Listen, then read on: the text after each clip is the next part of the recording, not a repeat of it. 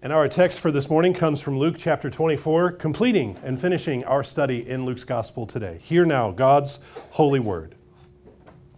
Now behold, two of them were traveling that same day to a village called Emmaus, which was seven miles from Jerusalem. And they talked together of all these things which had happened. So it was, while they conversed and reasoned, that Jesus himself drew near and went with them.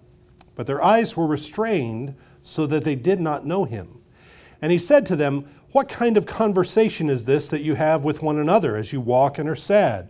Then the one whose name was Cleopas answered and said to him, Are you the only stranger in Jerusalem? And have you not known the things which have happened there in these days? And he said to them, What things? So they said to him, The things concerning Jesus of Nazareth, who was a prophet, mighty in deed and word, before God and all the people, and how the chief priests and our rulers delivered him to be condemned to death and crucified him. But we were hoping that it was he who was going to redeem Israel. Indeed, besides all this, today is the third day since these things happened, yes, and certain women of our company who arrived at the tomb early astonished us. When they did not find his body, they came saying that they had also seen a vision of angels who said he was alive. And certain of those who were with us went to the tomb and found it just as the women had said, but him they did not see. Then he said to them, O foolish ones and slow of heart to believe, and all that the prophets have spoken, ought not the Christ to have suffered these things and to enter into his glory? And beginning at Moses and all the prophets, he expounded to them in all the scriptures the things concerning himself. Thus far, the reading of God's word. Let's give thanks together. Father, we praise you for your word, and we give you thanks for our resurrected Lord and Savior, who by his life has given us life in this new creation on this other side of the cross. We praise you that your word is strong and powerful and goes out and it changes lives and hearts and minds, and that with the power and the glory of the resurrected Jesus, you are transforming the earth. And so, Father, thank you for allowing us to be part of this today. And so transform us as we put ourselves under your word and submit ourselves to it. Deliver us from all anxieties, clear our minds of all other concerns, and may we hear your word speak to us today by your Holy Spirit. And in the name of Jesus we pray. Amen. Amen. People of God, have you ever thought maybe long walks are good mental therapy? Now, I'm not saying good walks are good exercise, they are. Uh, I, I, know that they get your heart rate up, long walks do, good, uh, vigorous walks, but it, is it possible that, that walks do more than simply uh, get your heart rate up and get your body moving? Uh, a few months ago, a minister friend of mine shared his observations on long walks. It's pretty interesting stuff. This guy's kind of a, a, a amateur philosopher, and, and, he was just talking about the, the therapeutic nature of the walk. And just think about this for a minute. Uh, um, Americans drive everywhere. We, we take very few walks, and when we walk, uh, we, we're walking the dog. We're not walking with other humans. Ordinarily, we take very few walks together.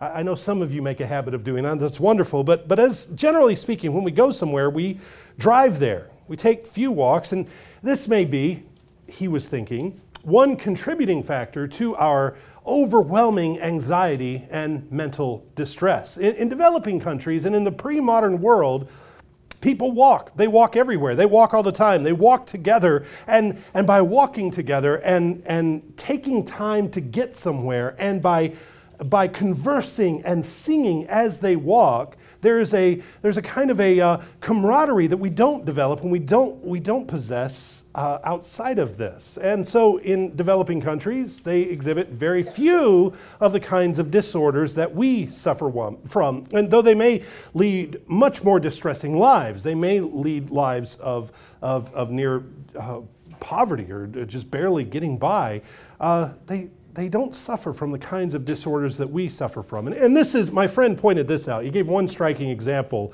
of how people processed the horrors of war in previous centuries and in previous generations. War, as you know, I mean, you've seen the Mel Gibson movies, right? You know, war in the ancient world was, was brutal. War in the Middle Ages was, was nightmarish. It was hand to hand, face to face combat where you look your enemy in the eye as you fight him to the death. There was maximum potential for psychological trauma on the battlefields of the ancient world and of previous history. But men traveled someplace to fight, usually on foot. They fought their battles, and then they took the long walk back home, processing their thoughts and processing their trauma, their fears together as they walked over several days. They had time to work through the, the, the trauma that they had experienced. When you fast forward to World War I or World War II or even the Korean War and certainly the Vietnam War and, and our conflicts in the Middle East, the speed of modern travel takes you from a very civilized, comfortable space to a, to a theater of conflict rather quickly. And in that theater of conflict, men experience these horrors for many months, and then you're back home very quickly and you're expected to reintegrate into normal life without much space in between. Such a sudden, stark contrast. And it's in the, in the days and the months and the years after World War I that we start to, start to understand. We see the shell shock returning from the, the trenches of World War I, or the so called basket cases. That's their word, not mine. They were basket cases, literally, who came back from World War I. In later years, we learn about something called post traumatic stress disorder, and perhaps some of that is due to the nature of modern warfare, the horrible nature, but, but perhaps also we aren't built to withstand the sudden jolt from, from horror to normal life. Maybe the ancients had it right, maybe previous generations had it right. There's something healing, there's something therapeutic, there's something mentally uh, uh, healing about the long walk home after horror and trauma. And Luke 24, I bring this up because in Luke 24, we have the story of a couple of disciples who are taking the long walk home after experiencing great extremes over the past few days. Uh, there, there was a lot to process uh, since Jesus rode into the city of Jerusalem on the back of a donkey, and the people were shouting Hosanna, and they were waving the palm branches at him. And they went from that elation and that joy and that hope in the promise of the Messiah to Jesus' betrayal, his arrest, his uh, brutal uh, subjugation to the, to the beating and, and the, the embarrassment of his treatment at the hands of the temple guards, to his mockery of a trial, to his uh, public shame as the people cry out, Crucify him, he's an innocent man, to his crucifixion, to his burial. Now, all of this, all of this over the past few days, it's, it's just like a, a whiplash effect if you're close to Jesus and if you're following him. Not knowing and, and not believing or not understanding, as many of the disciples didn't understand the very clear promises that Jesus made regarding his imminent resurrection, most of his disciples gave up hope. Even those very closest to him, Peter went back fishing. They just, they just dissipate. They thought it was all over. They thought, the last three years are a waste. They're an embarrassment. It's, it's all a big shame. And then, to their shock and to their confusion, they start hearing these reports. Jesus starts appearing to his closest companions in little groups. Not everyone all at once at first, just a couple here and a couple over there and a few over there. Jesus goes around. He, he visits the women and he shows himself to the disciples and then, and then to Peter gradually. Now, Luke uses most of this last portion of his gospel to describe the, the, the journey of a couple of disciples who are on their way to Emmaus. Emmaus was a town just seven miles north of Jerusalem. And it appears that these followers of Jesus are just going home. What, what do you do after this great, big, confusing, horrible event? You start walking. You, you sort it out. You think through it. You think through it together. You, you process it by talking about it and walking. That's what you do. You also get some space between you and Jerusalem. Jerusalem right now is still swelling with pilgrims from the Passover. It's like a powder keg, it's like a, a, a, a, pressure cooker of, of all this stuff going on. And right into the middle of that, you had this, this horrible thing with Jesus. And so, if, if you're smart, if you're thinking clearly, you don't want to be there when the uh, Roman tanks start rolling through. You know, the, the Roman armies start coming through town. You don't want to be there, you want to get out. So the wonderful part for, for these disciples as they, as they walk back, as they're heading back out of Jerusalem, is that someone's going to join them. The story begins on that very same day as the resurrection. We see in verse 13, as I read just a minute ago. Uh, this was the same day. Behold, two of them were traveling that same day to a village called Emmaus. It's the same day we read about last Sunday morning. It's the day of the resurrection.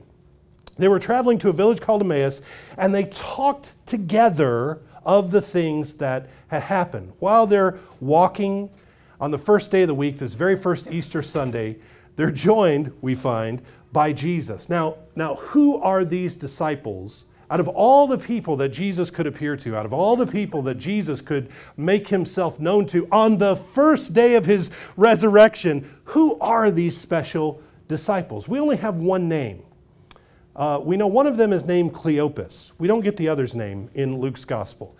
The church father Eusebius wrote that Cleopas was Joseph's brother. Joseph, the father of Jesus, Cleopas, according to the church father Eusebius, Cleopas was Joseph's brother. That would make him Jesus' uncle.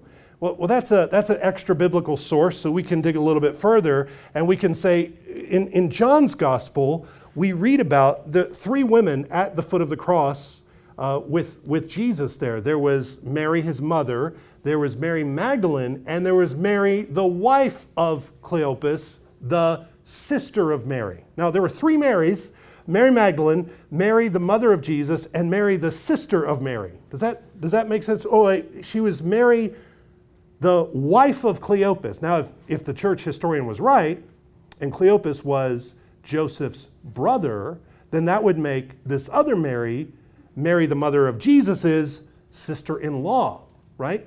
So, could it be, is it possible that these two disciples on the way to Emmaus are Jesus' uncle Cleopas and his aunt Mary? Is that possible? And, and if they are, if this is the same woman who is at the foot of the cross, who now confused at all the things that have happened, is trying to get away from it all and, and hang it all up, you can understand why Jesus comes to them personally. So that the image of Jesus on the cross is not the last image in her mind, not the last memory she has of him, but also to encourage them to encourage them in this that the little boy that they watched grow up, who became the man that they put their faith in as the Redeemer of Israel, he didn't die in vain. He didn't throw his life away, but he is, in fact, more than they ever thought that he was. And so Jesus joins them on the way and he says, Well, what are you talking about? Why are you so sad? Well, they don't recognize him at first. Luke says their eyesight is restrained. They, they don't see, for whatever reason, they're blind to the fact that it's Jesus who is in front of them, right there with him. Now, maybe it was because he had changed so much. Maybe he looked younger or more perfect. We don't, we don't know what a, a, a resurrected man looks like. We don't, we don't know that. A glorified man. We don't, we don't know exactly. But remember also when Mary Magdalene saw Jesus in the garden, she didn't recognize him either when he first appeared to her. So, for whatever reason, they're not making the connection. They don't think, if it is his uncle and aunt, they're not making that connection that he is their nephew. And so, when he asks them, why are you so sad? They answer with so much incredulity. They say, What are you talking about? Why are we so sad? Where have you been? Have you been living under a rock? Don't you know the things that have been going on in Jerusalem? Jesus answers, What things? Now, Jesus asks what things, not because he doesn't know, obviously, but he wants them to say out loud. He wants to hear them say what they think is happening, to, to help them work through it, to help them articulate what they think is an accurate articulation of these events. How often does telling somebody what you're thinking help you?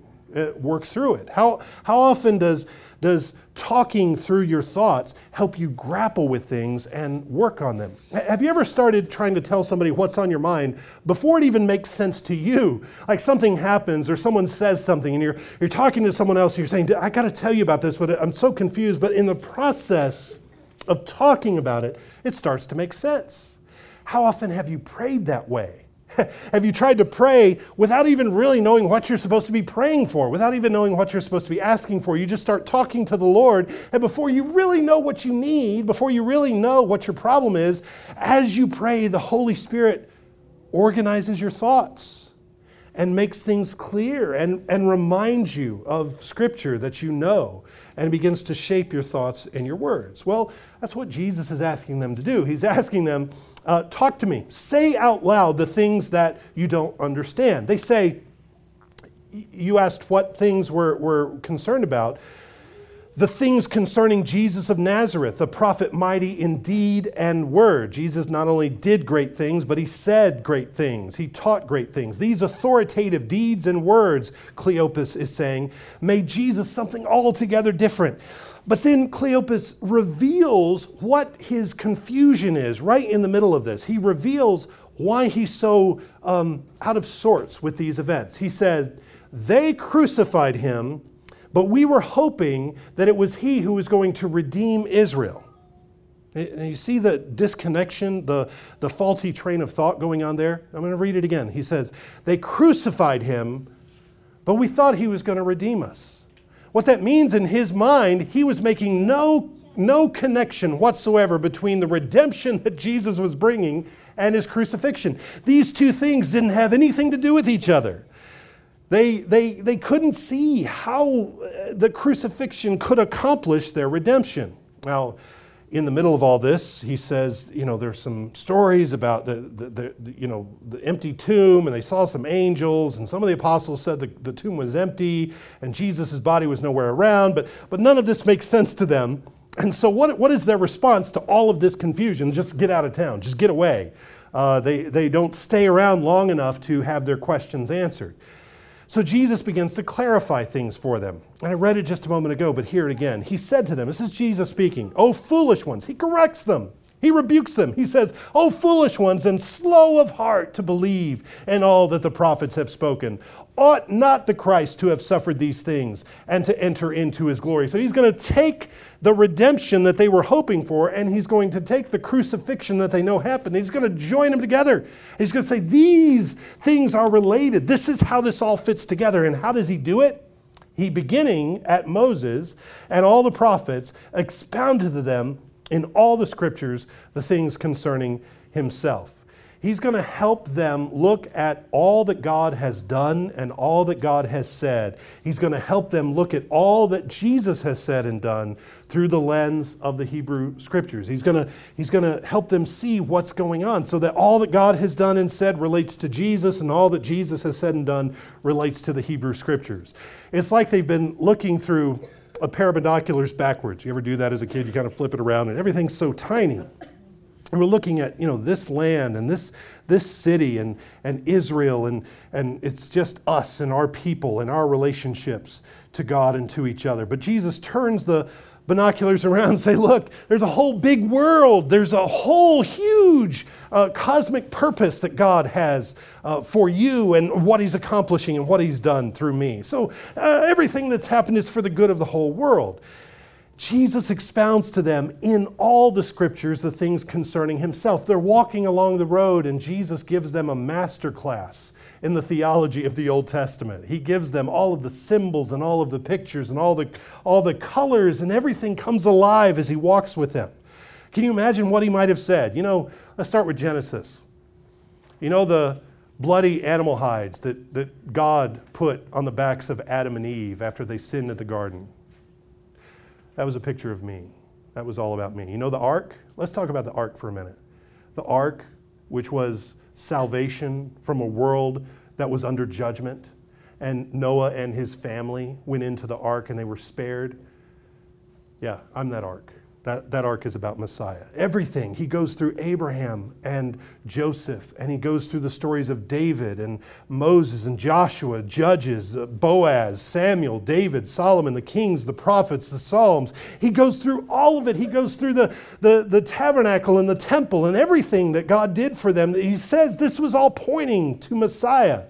And this is why when you and I read the Old Testament scriptures together, I don't ever want to get caught into just saying, you know, here's a story about David, so be like David here, or here's a story about Samson, so better not be like Samson over here. I think there's this tendency to, to moralize everything in the Old Testament, where when we study the scriptures together, I always want to dive into those symbols because I want to show you Jesus in every one of those stories. I want you to see how they point to our redemption in Jesus. And that's, that's what we do in the Old Testament together. And we want to be sure that we continue to do that we don't understand Jesus fully unless we understand the Hebrew scriptures. And that's what Jesus is doing here with these disciples. He teaches them, and all the way until evening, when they get near Emmaus, he says, Well, I, I better get going. And they beg him to stay with them. It's getting dark, and they want to know so much more. They're hungry, but they still don't know who he is. He's, he's doing all this, and he still doesn't, they still don't know who he is until he sits down with them at supper and suddenly they suddenly they realize suddenly it all becomes clear. I want to pick up from verse 28 then they drew near to the village where they were going and he indicated that he would have gone on farther but they constrained him saying abide with us for it is toward evening and the day is far spent. And he went in to stay with them. Now it came to pass as he sat at the table with them that he took bread blessed and broke it and gave it to them then their eyes were opened, and they knew him, and he vanished from their sight. And they said to one another, Did not our heart burn within us while he talked with us on the road and while he opened the scriptures to us? So they arose up that very hour and returned to Jerusalem and found the eleven and those who were with them gathered together, saying, The Lord is risen indeed and has appeared to Simon. And they told about the things which had happened on the road and how he was known to them in the breaking of the bread. Now, as they said these things, Jesus himself stood in the midst of them and said to them, Peace to you. And they were terrified and frightened. And supposing that they had seen a spirit, he said to them, Why are you troubled?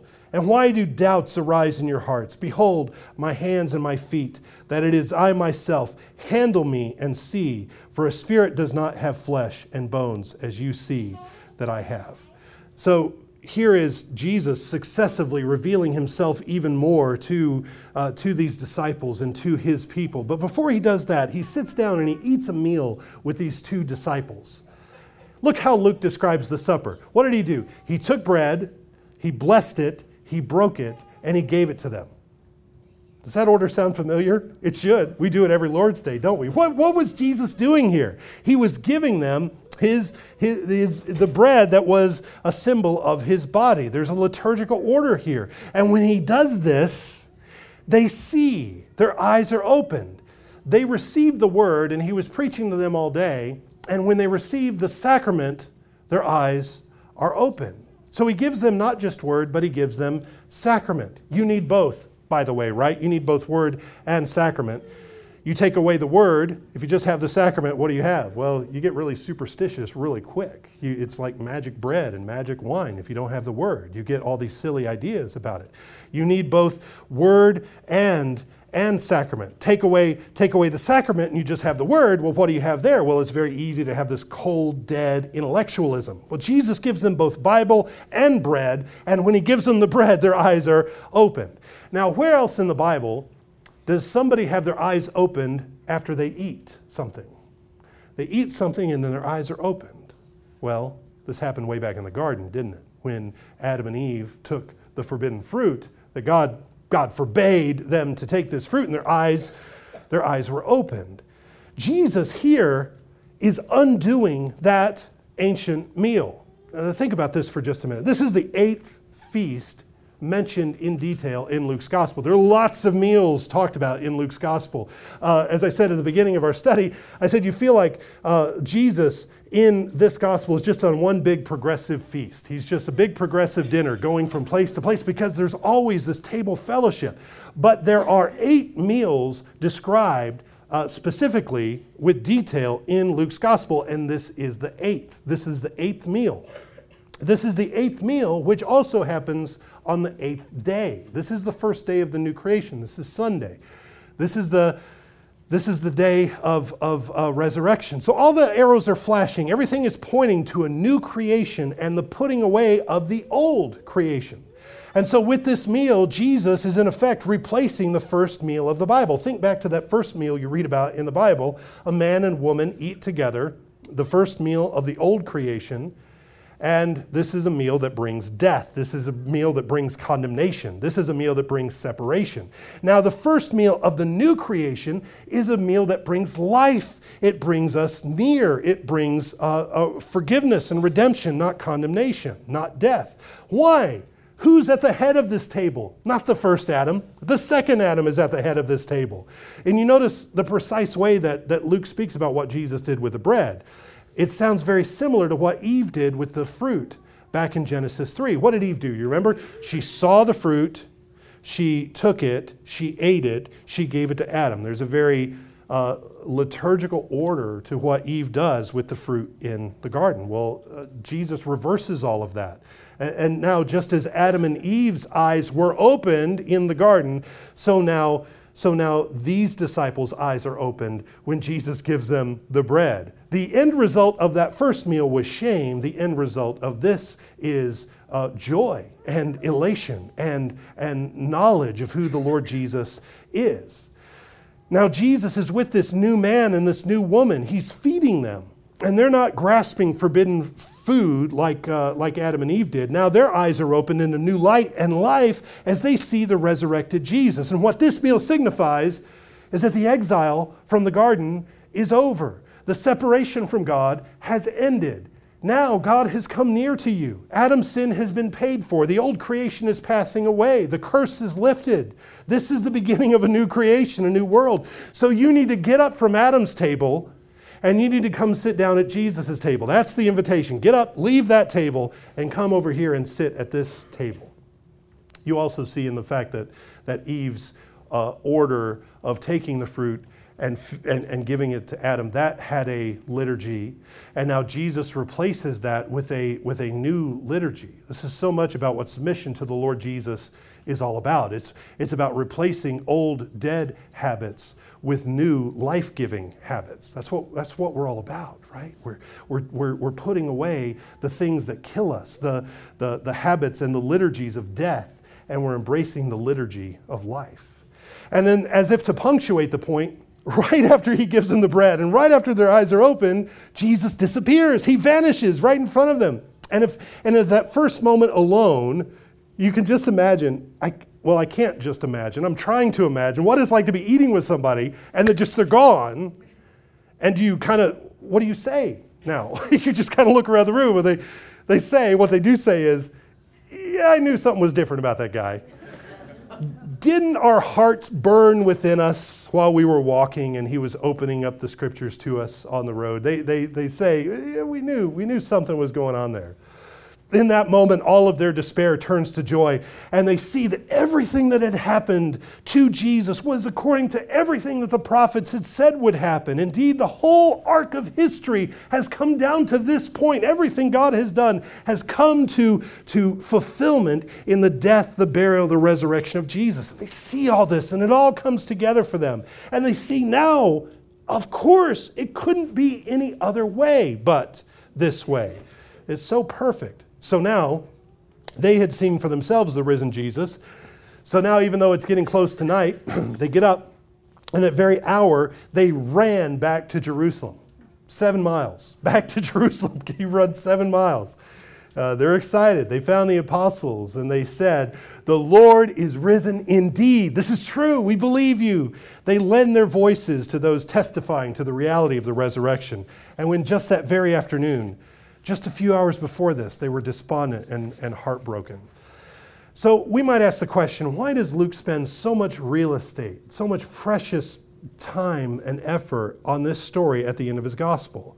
On the surface, it, it seems like such of a quaint, out of the way kind of story. Sure, it's interesting, it's fascinating, but what does it lend to the gospel as a whole? Well, this story ties up a number of threads that Luke has been following through the gospel. Remember, at the beginning of Luke's gospel, there's another man and woman searching for Jesus, right? Way back at the beginning, there's another man and woman thinking that they lost him. Joseph and Mary take Jesus up to Jerusalem for the feast, and he stayed behind when they left. And how long did they look for him? They looked for him for three days. They were worried to death about him. They were thinking their boy was gone, when in fact, they should have known where Jesus was. They found him in the temple among the rabbis. He was about his father's business. So, no need to worry, no need to fear. And then Jesus chides his parents a little bit for their folly. He says, Don't, don't you know where I'm supposed to be? Don't you know where I am? And now Luke ends on a similar note a man and a woman, another three days of worry, wondering what happened to Jesus. They're worried sick, when in fact they should have known where Jesus was. Jesus chides them in almost the same way that he chides his parents. He says, Foolish ones, ought not the Christ to have suffered these things? Didn't you think I'd be about my Father's business? In both cases, what we see is that those who are closest to Jesus didn't fully understand what he was about. They, they didn't understand who he was and what he was there to do. That, that this is how much he exceeded all of Israel's hopes and expectations. Not even those nearest to him could quite explain what he was doing. That's how, that's how much he broke all of their categories and exceeded all of their expectations. One more thread that Luke wraps up here is the Exodus in Egypt theme. Remember that the Gospel of Luke ends with a new Herod killing baby boys. Herod, I'm sorry, a new Pharaoh, rather, a new Pharaoh killing baby boys. Herod has transformed Judea into a new Egypt. And if Judea is a new Egypt, we need a new Moses. We need a new Exodus. Jesus comes and provides that exodus out of this Egypt. In fact, what did Jesus say to Elijah and Moses at the Mount of Transfiguration? He talked to them about what? He talked to them about his exodus, which he was going to accomplish in Jerusalem. And now that exodus has begun. Now we're on our way out, uh, our way out of Egypt. Now Jesus, our new Moses, is leading us out of the old creation into the promised land, into the into the new creation. What did Moses ask for? Uh, from Pharaoh. He just wanted to go out, leave, leave, and go feast before Yahweh in the wilderness. Well, what is Jesus doing? He's, he's leading his people out, and there they go feast outside of Jerusalem. The Exodus has begun. Uh, God wanted to pull his people away to speak to them at Mount Sinai. Jesus pulls these people away and they go to Emmaus and he speaks to them out there. He preaches all of the scriptures to them outside of, outside of Jerusalem on the way out. So this Exodus theme continues, and then Luke is going to pick right back up at the beginning of Acts and he's going to paint the rest of this picture of this new Exodus and the new conquest of the land in, uh, in the book of Acts. What Jesus did with these two apostles, now he does with the rest. I'm going to finish reading uh, the Gospel of Luke and just make one or two short uh, comments and we'll end there. So uh, we, we ended at verse 40. When Jesus had said, You know, behold my hands and feet, when he said this, he showed them his hands and his feet. But while they still did not believe for joy and marveled, he said to them, Have you any food here? So they gave him a piece of broiled fish and some honeycomb, and he took it and ate it in their presence. Then he said to them, These are the words which I spoke to you while I was still with you, that all things must be fulfilled which were written in the law of Moses and the prophets and the psalm concerning me. So, so he gives to the rest of the apostles what he just gave to the two disciples on the road. And he opened their understanding, just like he did theirs, that they might comprehend the scriptures. Then he said to them, Thus it is written, and thus it was necessary for the Christ to suffer and rise from the dead the third day, and that repentance and remission of sins should be preached in his name to all nations, beginning at Jerusalem. And you are witnesses of these things. Behold, I send the promise of my Father upon you, but tarry in the city of Jerusalem until you are endued with power from on high. And he led them out as far as Bethany, and he lifted up his hands and blessed them. Now it came to pass, when he blessed them, that he was parted from them and carried up into heaven. And they worshiped him and returned to Jerusalem with great joy and were continually in the temple praising and blessing God. Uh, the end of the gospel, uh, it, we find ourselves where we started. At the beginning of Luke's gospel, we were Zechariah in the temple, right? At the end of the gospel, we are back in the temple. Uh, the temple, though, it's been, the meaning has been transformed and and we have a new relationship to the temple because of Jesus. So, several events are, are covered here, and, and we may circle back here in a few weeks when we uh, come back and celebrate the ascension. But one interesting scene here is where Jesus eats fish and a honeycomb with his disciples. Everything Jesus does is full of meaning. Jesus doesn't do anything just to do it, everything is on purpose. Why, why fish in a honeycomb? Well, fish, of course, reminds them of their commission to the Gentile nations to go across the seas to be fishers of men. Honey, what does honey always remind us of? Honey reminds us of the promised land. And now uh, this is a reminder that the whole world is your promised land. And you not only taste and see that the Lord is good, and the word is sweeter than honey in the honeycomb, but now take that sweet word everywhere you go. Now, think about just for a moment how Jesus spends these last days uh, before his ascension, the days after his resurrection. What does he do? He appears here and there to a few disciples. He eats with them. He talks with them. As they walk down the road, as they sit around tables, Jesus is sharing his life with them. He spends the days before he ascends to the Father showing his people what new creation life looks like. In other words, here are the things I want you to keep doing. Here's, here's what this life looks like. These are the things that are really going to upset the Pilates and the Herods and the Caesars. Here are the things that I want you to do. Uh, these are the things that are going to bring them all to nothing. These are the things that are going to, uh, make you take over the world. What is it? Well, I want you searching the scriptures together. I want you sharing your lives together. I want you eating together. I want you walking together. And I want you to talk about my life. And I want you to talk about the resurrection. I want you to talk about this new creation and this kingdom. Since we joined Luke back in January, when you and I started back in the gospel, we have been on a long walk with Jesus from Galilee to Jerusalem. That's where we picked up. Embedded in this gospel is a call for every one of us to come and walk with Jesus together, to walk with him, to hear him talk to us, to be fed by him, and to live together in this new creation especially if you, like Uncle Cleopas or Aunt Mary, especially if you are doubtful, if you're confused, if you have been rocked by events beyond your control, if your world has been turned inside out, or if things just don't add up or if you can't make sense of what God is doing in your life, if it's been a long time since your heart burned within you, if it's been a long time since you had a real comfort of knowing the Lord, that, that peace that passes understanding is not something that you have a regular familiarity with. What's the call? The call is come, come walk with Jesus. Walking is indeed therapeutic. It, it's, by the way, it's, it's good for your marriage, it's good for your friendships. Metaphorically, we talk about we're, we're walking together, we're agreeing together. When you walk together, you're both facing the same way, right? You're, you're going the same direction. You're seeing the same things. You're encountering the same obstacles together, agreeing we're going to walk this way or we're going to walk this way together. You, you aren't sitting down across from each other in an adversarial position, right? You're not, you're not opponents. When you're walking together, you're side by side, going forward together.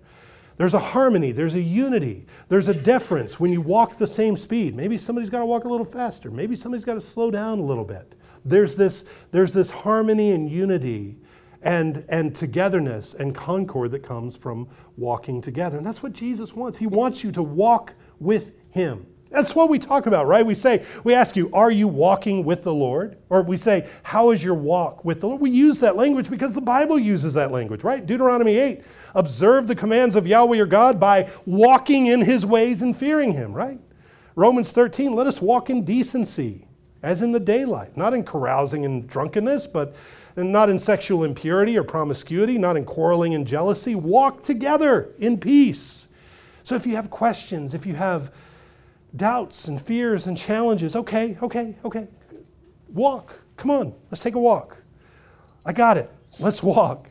The call Jesus extends to his disciples here is come, make a break with the old world, the old world of sin, of death. Get off the road of the first Adam the road of darkness and blindness and join Jesus on this Exodus journey out of the old world. Come, stand up, walk out of that old world, and be a part of the new way, the new world where the resurrected man gives you the promise of resurrection life yourself, where he feeds you a new kind of bread along the way, a bread that we're going to share together in just a few minutes. Come on, walk.